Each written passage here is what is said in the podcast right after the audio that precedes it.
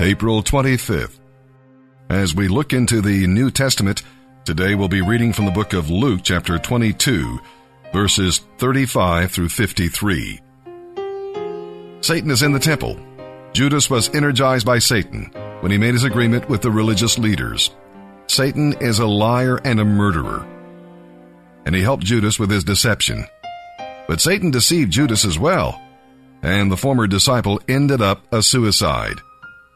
It's dangerous to make deals with the devil. And we'll see Satan in the upper room. The devil already controlled Judas, but he had to ask permission to sift the disciples and to tempt Peter. See, Satan is not all powerful and must obey the limits set by the Lord. The apostles had experienced some great blessings that evening, but danger was very near lurking right there in the room. So be on your guard when you've had a rich spiritual experience, for Satan is about to attack. And especially beware when you're trying to decide who is the greatest. And we'll see Satan in the garden. Jesus said to those who had come to arrest him, But this is your hour and the power of darkness. Because he had prayed and was yielded to the Father's will, Jesus was prepared for the arrest, but the disciples were not. If ever the work of Christ appeared to be ruined, it was there in that garden. But that was when Jesus was doing his very best in the Father's will. And then we'll see Satan in the courts as well. Satan was in the courtyard to sift Peter and in the council chamber to lead the men astray. His victory over the religious leaders was complete, for he blinded their eyes to the truth, and they condemned their own Messiah. Pilate wanted to get rid of Jesus as quickly and as easily as possible, but you cannot avoid making serious decisions about him. Pilate ended up condemning an innocent man, releasing a guilty man, and making friends with a wicked man. What a record for a Roman ruler whose responsibility it was to uphold the law and give people justice. And with that, let's begin today's reading in the New Testament. April 25th, Luke chapter 22, verses 35 through 53. Then Jesus asked them, the disciples, When I sent you out to preach the good news, and you did not have money, a traveler's bag, or extra clothing, did you lack anything? No, they replied. But now, he said, take your money and a traveler's bag, and if you don't have a sword, sell your clothes and buy one. For the time has come for this prophecy about me to be fulfilled. He was counted among those who were rebels. Yes, everything written about me by the prophets will come true. Lord, they replied, we have two swords among us. That's enough, he said. Then, accompanied by the disciples, Jesus left the upstairs room and went as usual to the Mount of Olives. There he told them, Pray that you will not be overcome by temptation.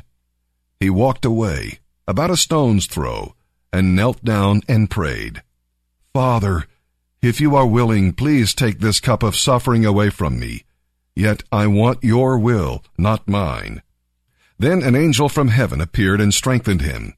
He prayed more fervently, and he was in such agony of spirit that his sweat fell to the ground like great drops of blood. At last he stood up again and returned to the disciples, only to find them asleep, exhausted from grief. Why are you sleeping? he asked. Get up and pray, otherwise temptation will overpower you. But even as he said this, a mob approached, led by Judas, one of his twelve disciples. Judas walked over to Jesus and greeted him with a kiss. But Jesus said, Judas, how can you betray me, the Son of Man, with a kiss? When the other disciples saw what was about to happen, they exclaimed, Lord, should we fight? We brought the swords. And one of them slashed at the high priest's servant and cut off his right ear. But Jesus said, Don't resist any more. And he touched the place where the man's ear had been and healed him. Then Jesus spoke to the leading priests and captains of the temple guard and the other leaders who headed the mob. Am I some dangerous criminal, he asked, that you have come armed with swords and clubs to arrest me? Why didn't you arrest me in the temple? I was there every day. But this is your moment, the time when the power of darkness reigns.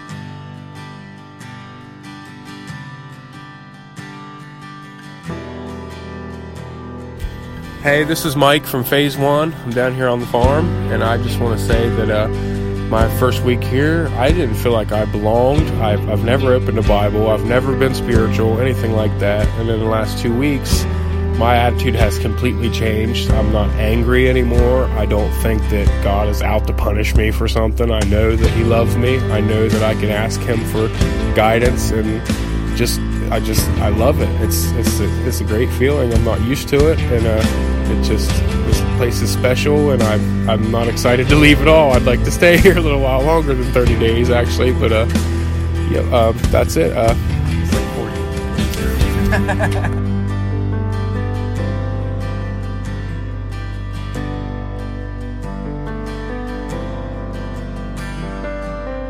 Hey, this is Joe Newland from Phase One. Uh, this is my testimony. I have found God again. Become my friend. Uh, so much happiness is coming to my life. So much joy.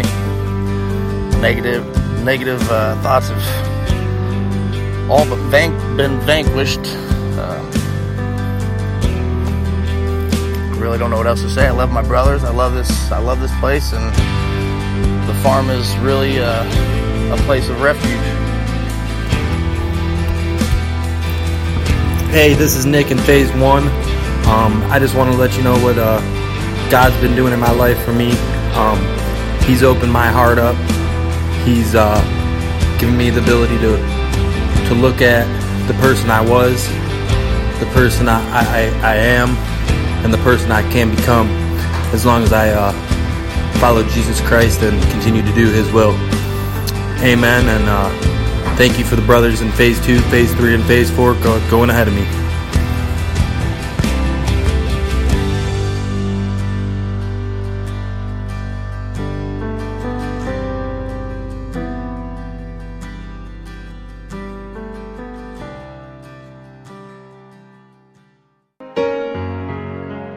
Today we'll be reading Psalm 94 verses 1 through 23, and here's an overview.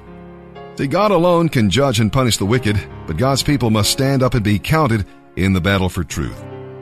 It's easier to be a spectator or an advisor than to be a soldier. When you enter the battle against evil, rely on God.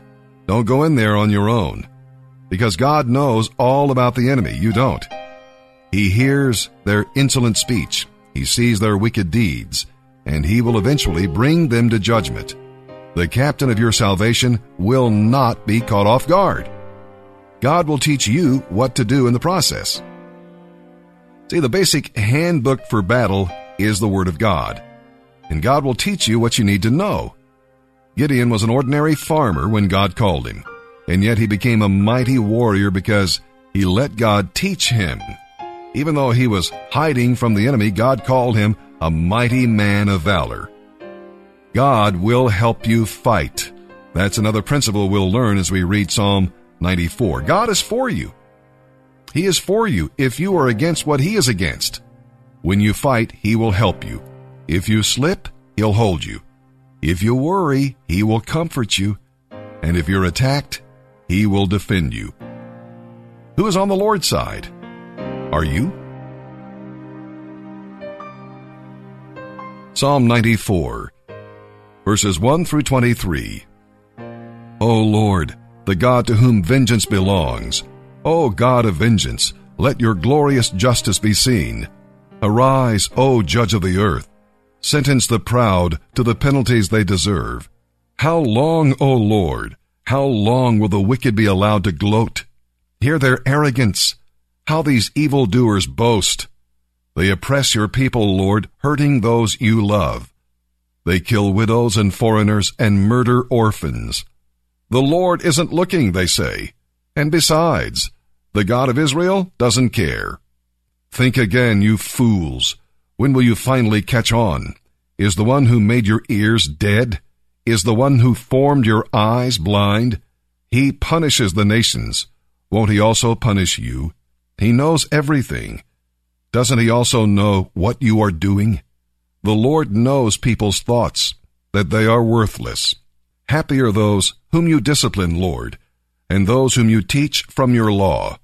You give them relief from troubled times, until a pit is dug for the wicked. The Lord will not reject his people. He will not abandon his own special possession. Judgment will come again for the righteous, and those who are upright will have a reward. Who will protect me from the wicked? Who will stand up for me against evildoers?